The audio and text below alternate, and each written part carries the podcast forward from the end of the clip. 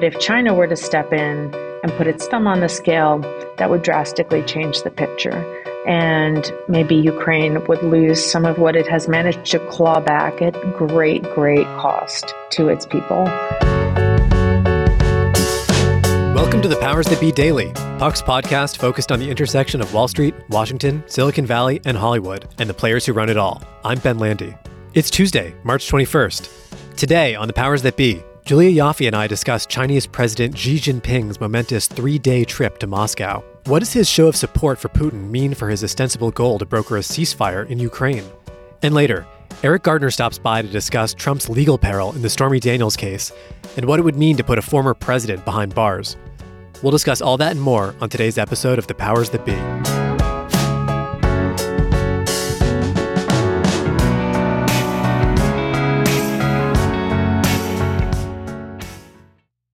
Evernorth Health Services, we believe costs shouldn't get in the way of life changing care, and we're doing everything in our power to make it possible. Behavioral health solutions that also keep your projections at their best? It's possible. Pharmacy benefits that benefit your bottom line? It's possible. Complex specialty care that cares about your ROI? It's possible. Because we're already doing it. All while saving businesses billions. That's Wonder made possible. Learn more at evernorth.com/wonder.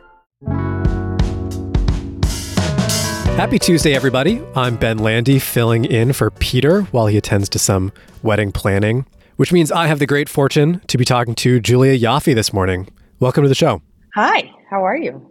I'm good. This is actually a perfect time to have you on because literally as we're recording this on, it's actually a Monday afternoon, President Xi Jinping of China has landed in Moscow for a three day visit to Russia. And from the outside, this certainly seems momentous. I mean, Putin, he's just been labeled a war criminal by the ICC, which means he could be arrested if he visits any number of countries. He's kind of short of friends on the world stage right now.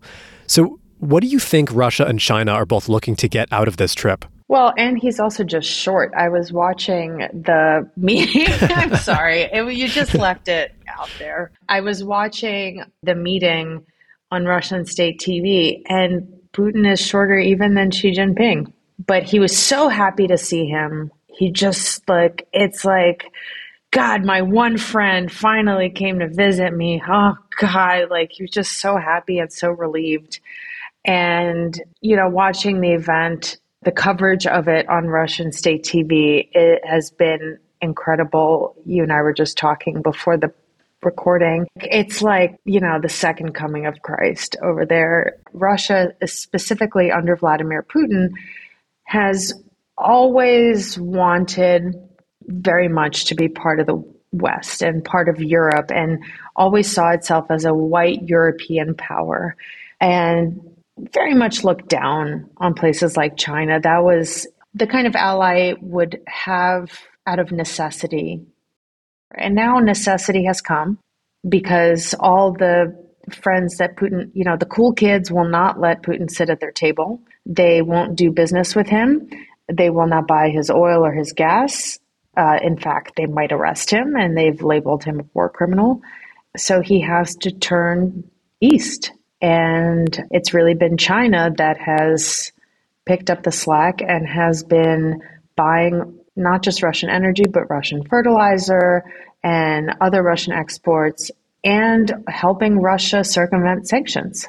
And China has also done a great deal to stick up for Russia in terms of world diplomacy, both in the UN, at the G20. Yeah, I have to imagine this is somewhat humiliating for Russia, too. I mean, Putin even said in his remarks before Xi landed that, you know, China has made these big leaps forward and, you know, he's even a little bit envious of the Chinese. Like, this must be a very humbling moment for him to be relying on Beijing and also Iran to backstop his economy and his war machine. Well, and not just Iran, but North Korea. So, it's interesting. I talked to a source in Moscow this morning, and this person was saying that, you know, all this talk in the West about uh, China potentially supplying ammunition and weapons to Russia, this source was saying, actually, we don't want them to. We don't want them to get their hands dirty. China's too important of an ally. Let's keep getting our weapon stocks from North Korea and Iran, and let's have China fill in where they carry the most weight on the diplomatic stage, economically,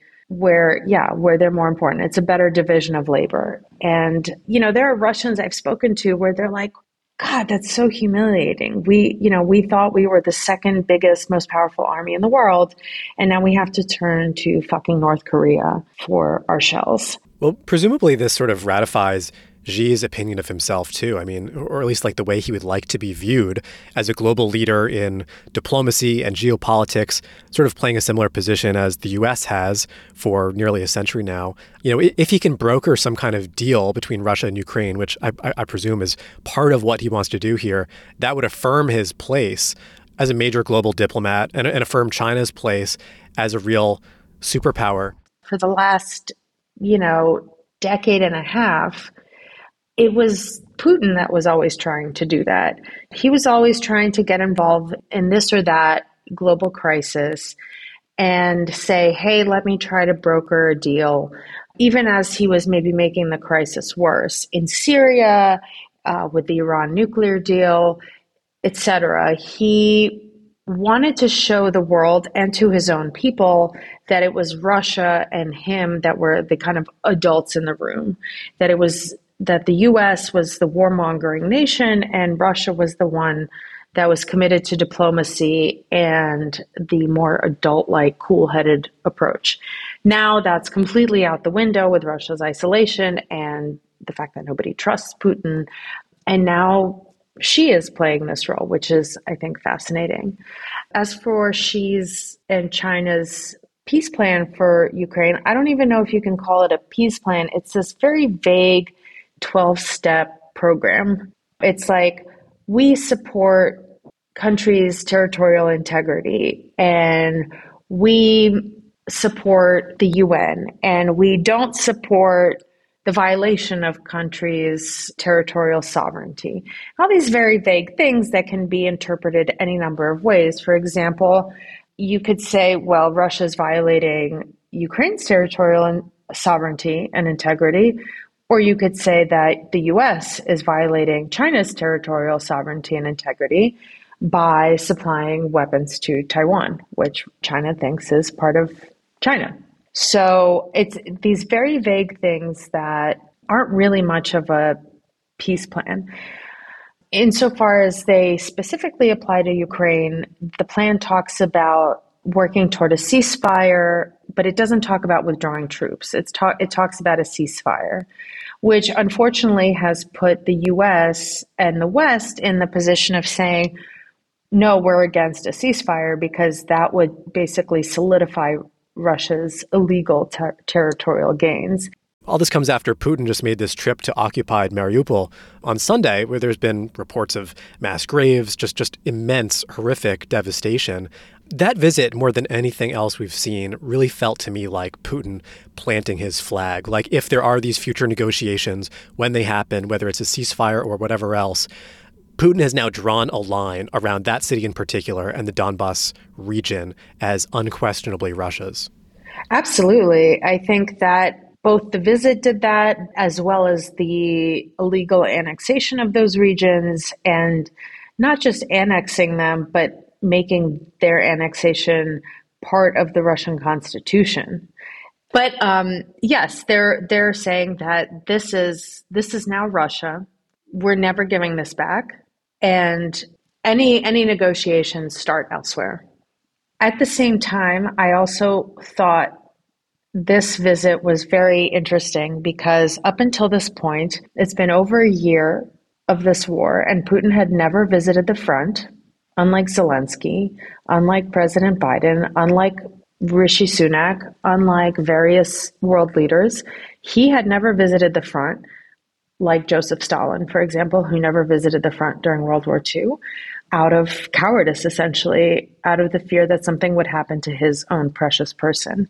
He went under the cover of darkness, which I thought was interesting, which makes it like, yes, he's planting his flag, but he's kind of doing it like a thief in the night and he's doing it in a way that the cameras will not show the Russian people the devastation that still exists in Mariupol. That the cameras will only show a very kind of tight frame of the couple of buildings that have been rebuilt.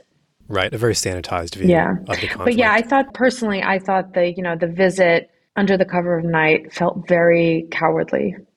Julia, how is the China Russia summit being viewed in Washington? Because obviously, this, this comes as ministers in, in, Brussels, as well as the Biden administration, have said that they are stepping up additional military aid to Ukraine. I presume that some of the fear overhanging this summit is that China will agree to begin providing military support directly to Russia, in addition to the economic support that they already are providing. Yeah, and I think there's a worry that that would completely change the picture. It would change the stalemate to a more dynamic picture in Russia's favor because the West has given a lot and it's also not quite tapped out, but it's getting there. And we have not in the West ramped up our production accordingly to keep Ukraine supplied at the levels it needs to maintain this fight as long as it needs to, to win or to even maintain this fight for a couple years. Right now, maybe because Russia's not doing too great. But if China were to step in and put its thumb on the scale, that would drastically change the picture. And maybe Ukraine would lose some of its hard won gains, some of what it has managed to claw back at great, great cost to its people that would also completely change what any kind of negotiated settlement would look like if if there were one in the offing. Well, again, we're recording on Monday afternoon, just a few hours after Xi has touched down in Moscow. So we'll see how this unfolds. We'll see if there are additional agreements between these two countries that are announced. But we're certainly living in interesting and frightening times. Julia, thanks as always for joining us. Thanks for having me, Ben. When we come back, Eriq Gardner is here to talk about Trump's possible indictment in the Stormy Daniels case.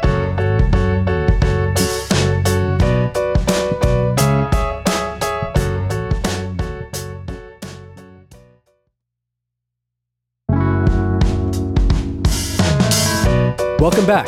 I'm here with Eriq Gardner to discuss another piece of news that has been unfolding in real time, which is Donald Trump claiming that he expects to be arrested on Tuesday in connection with the Manhattan DA's investigation into his effort to cover up the hush money payments to Stormy Daniels.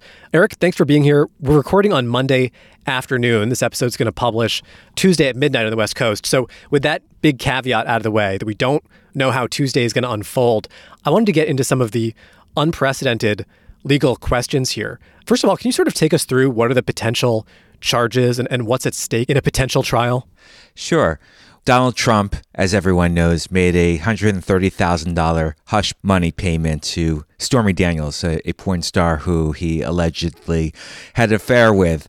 And this payment came on the eve of the 2016 election. The payment was made through his lawyer, Michael Cohen, at the time, and Michael Cohen himself has pled guilty and served prison time for a campaign finance conviction. Basically, that this payment was made to benefit Donald Trump in the election so that nobody would know that he had this affair. Now, everyone has been investigating this for quite a while. The feds investigated this for a while and ultimately took a pass on it. And the state prosecutors have been investigating as well. And now Alvin Bragg, the uh, district attorney in Manhattan, appears to be going forward with a claim. He's making a twofold claim. One is that the money that was directed to Michael Cohen was kind of hidden. It was stated these papers that it was for legal reimbursement, but really it was for a different purpose. Now, that in itself would just be a misdemeanor with no more than one year in prison potentially. So, to get this to a felony, Mr. Bragg has to show that this misdemeanor was done to cover up a bigger crime. And the bigger crime is campaign finance. Basically, what the prosecutor is going to need to show is that the money was made and it was designed in a way to get Donald Trump elected. Now, Donald Trump can come back and say, yes, uh, you know, these payments were made. I didn't know about them. And even, you know, if I did know about them, they weren't to get me elected. They were to, you know, cover up the embarrassment of having an affair or to uh, protect his reputation, to protect his marriage, that sort of thing. So that's basically the dynamic that's that's playing out here. It's a, a, kind of unprecedented situation. Obviously, there's never been a former president who's been indicted. Also, this is the first time that this kind of legal theory is being tested. So, for all those reasons, there's quite a lot of interest in this. Trump has been attacking this prosecutor, Alvin Bragg, saying that this is essentially a political persecution. I suppose it's true that on some level, all prosecutions have some level of politics involved. I mean, the, the DA, this is a uh, an elected position in Manhattan, and it's my understanding that his office was previously focused actually on, on another potential crime. He was looking into Trump's financial records, possibly an indictment related to Trump's business practices. They actually spent about a year or so on that case. This was a, an investigation that began under the previous Manhattan DA, Cy Vance. They ultimately decided not to move forward. There was some controversy around that. The prosecutors who were involved in that investigation resigned. So I presume also there there has been some heat on Alvin Bragg, the uh, the new DA who, who's currently in that role, to move forward with another kind of case. So I, I guess um, on some level, maybe it's not surprising that he has resurrected what is essentially a, a mirror image of the 2018 case against Michael Cohen. Yeah, Bragg has uh, faced pressure on all different sides. He faced pressure from former prosecutors in his own office who suggested that he wasn't interested in the case and that, you know, he was backing down too easily. He's faced accusations of a witch hunt from Trump. He just in the past 24 hours, we're, we're seeing letters from, from members of Congress who are telling him that this potential indictment is total abuse of his office and he needs to preserve records. I would expect that as it gets to trial, one of the defenses that Donald Trump might make is that this is a political vendetta. They'll, you know, seek to uncover what went down in terms of you know how this pro- prosecution unfolded. It's uh, pretty rare to have a situation like this. I'm sure that it unfolded in all sorts of interesting and unusual ways, and I would expect Trump to dig into that and to to try to show that this is a pretty unusual situation and he's a victim here. Yeah, I mean this is totally uncharted legal territory. Um, to my knowledge, there's never been a criminal indictment of a past president, at least in modern times and, and certainly not a, a former president who is also a current presidential candidate.